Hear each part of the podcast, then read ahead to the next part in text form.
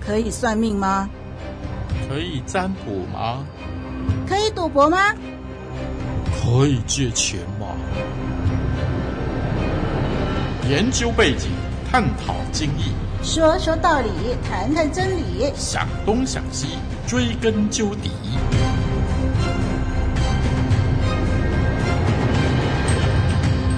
嗨，听众朋友，我是丽文，欢迎收听《想东想西》。那希望在忙碌的生活步伐里头呢，您稍稍停下脚步，可以想想生活中常常遇到的问题，把疑惑解开，活得更踏实、更精彩。那我们今天呢，邀请林邦文牧师、林老师来跟我们谈谈这个问题，就是基督徒可以为人做担保吗？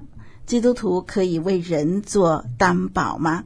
林老师你好，哎，立文好，听众朋友大家好。嗯，那今天我们谈的这个基督徒可以为人做担保吗？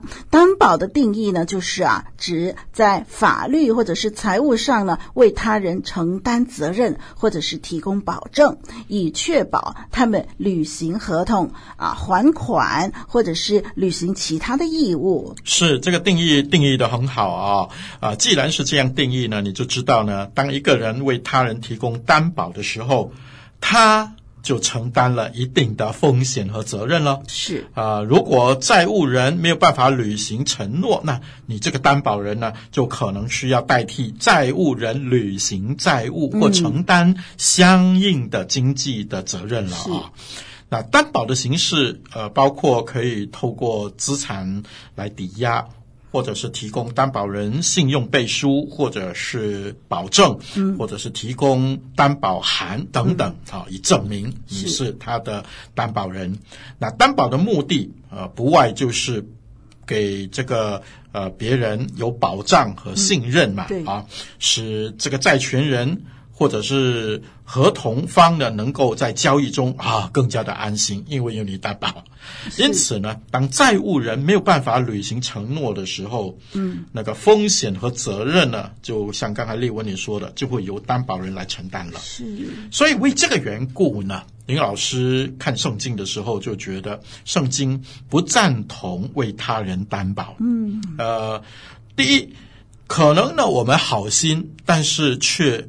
做了一些错误的事情，嗯，啊、根据史事经文的汇编呢、做保这个字的字根呢是绑在一起，嗯，或者是编在一起，或者把它混合在一起这样的一个意思。所以，呃，当你在字句上答应为对方承担债务的时候呢，其实你就在他所行的，我觉得是错误的事上，成为他的合伙人。哦那他错在哪里呢？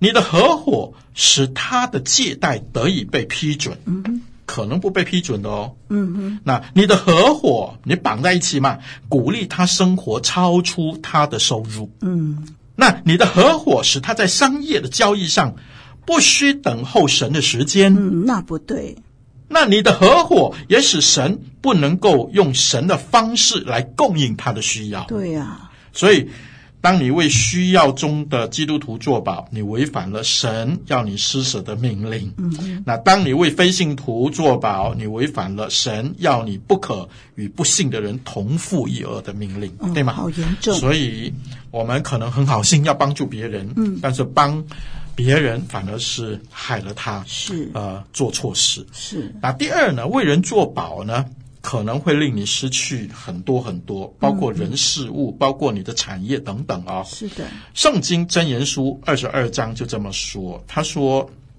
你若与朋友击掌作保，就替外人击掌；你为何拿着人的衣襟作保？你若没有偿还，何必叫人夺去你襟上的床呢？”嗯，箴言书二十章十六节说：“谁为生人作保，就拿谁的衣服；谁为外人作保，谁就要承担。嗯，那这些的经文呢，都强调了为别人做担保可能带来的风险和后果。没错那他警告我们呢，如果我们为一个朋友或别人啊做担保啊，那他们最终没有办法履行自己的承诺或者是债务的时候呢，那这个做担保的人可能就会陷入困境，并且跟敌人或者是呃债权人啊发生冲突了。是啊，这样的事情其实屡见不鲜、啊。是哦，那第三呢，为人担保是自陷网罗，这是圣经说的嗯啊，箴言书》六章一到五节。呃，等一下，我们还会读这段经文。那第四呢，就是为人担保呢，是自寻苦吃啊。箴言书十一章十五节说：“为外人作保的，必受亏损；恨恶击掌的，却得安稳。安稳不做啊，要亏损，是不是自讨苦吃呢？对，好，第五呢，为人担保是无知的人。嗯哼，箴言书十七章十八节说，在邻舍面前击掌作保。圣经说得很清楚，乃是无知的人呐、所以担保这件事情呢，第一可能好心做错事，第二会失去很多，第三自陷网罗，第四自讨苦吃，第五无知啊。嗯，所以圣经实在告诉我们，不赞同担保这件事情。哦。想东想西，追根究底。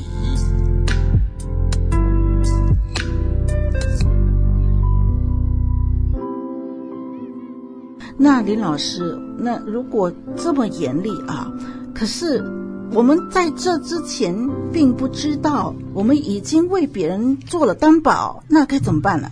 好，那刚才我说我们会读真言书六章一到五节嘛，哈、那我先把这段经文读出来，然后我们来看应该怎么做呢？嗯哼，真言书六章一到五节说：“我儿，你若为朋友作保，替外人击掌，你就被口中的话语缠住，被嘴里的言语抓住。”我儿，你既落在朋友手中，就当这样行，才可救自己。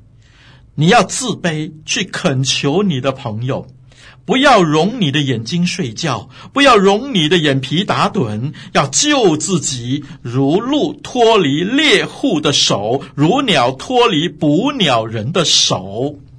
哦，讲的好严重哈、对哈，那我把它分成四点。第一，你必须先意识到你可能有很严重的风险。嗯，那你没有意识，你不会做，所以你必须要有这个意识。比如说财务的风险，嗯，比如说你信用的风险，你会陷入法律诉讼、违约金的风险、关系的风险，呃，未来贷款更加困难的风险，你必须要意识到这些风险。是，那第二呢，你就要积极自卑，寻求解决的方法。嗯嗯，这是第三节说的啊。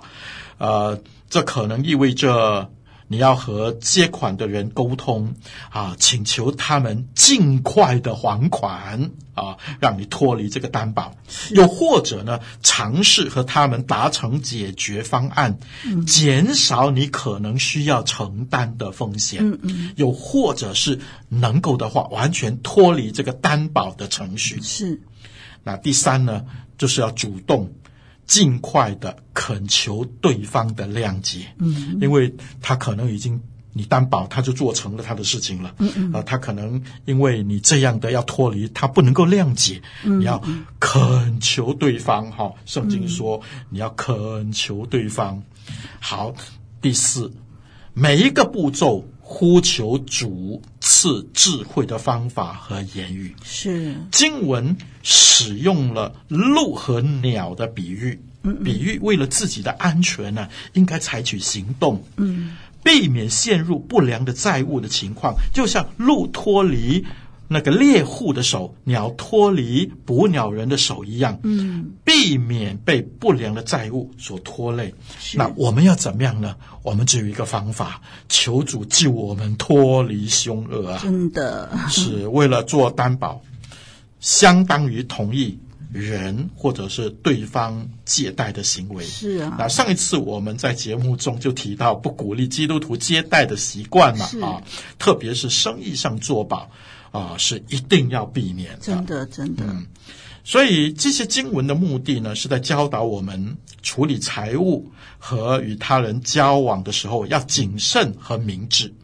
圣经提醒我们不要为他人做担保，这样可以免得陷入困境。嗯，然而呢，啊、林老师就在想，这并不意味着圣经禁止所有为他人提供帮助的形式。嗯哼，圣经其实也鼓励我们彼此扶持、彼此关爱、彼此支持的嘛，对不对呢？是。那有一个问题啊，就是说，比如呃，如果是儿女或者是呃弟兄姐妹们，可不可以帮人做保呢？比如这是说，嗯呃呃，为孩子学生贷款以及学生租房子需要担保人，那么我们呃就觉得说哈、华人家族观念是很浓厚的。嗯如果事前呢就已经呃准备好，有财力准备为呃这个呃呃被保者还债，呃为亲人做保，我觉得是例外吧。嗯，不然的话，呃，是不是呃还是不应该做保呢？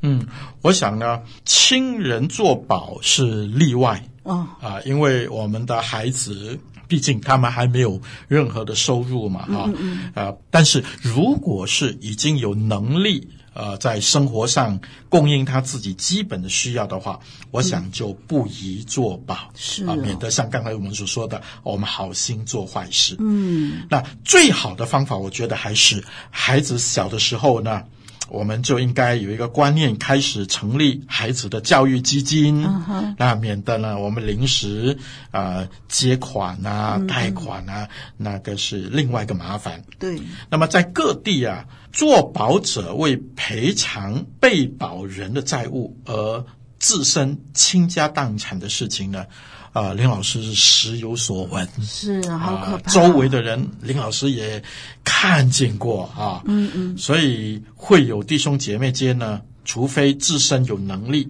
嗯，那我们就将钱直接给他了。嗯嗯嗯啊，替被保人担保还债呢，呃，还是绝对不宜答应的。是是，啊，尤其是避免用自己的房地产啊做抵押品啊。嗯啊，有一天我们不晓得什么时候发生了什么事情，是你连自己的产业都没有掉了。是嗯是是。好，那所以呃，我们今天讨论的这个立场呢，很清楚啊。基督徒可以用爱心帮助有需要的人，对将金钱给对方，嗯，而不指望偿还，嗯，但是不替人做担保借贷，更别拿自己的房地产当做抵押品。是的，嗯，好，那听众朋友，我们欢迎您留言分享，彼此交流。我是丽文，我是林老师，拜拜。再见。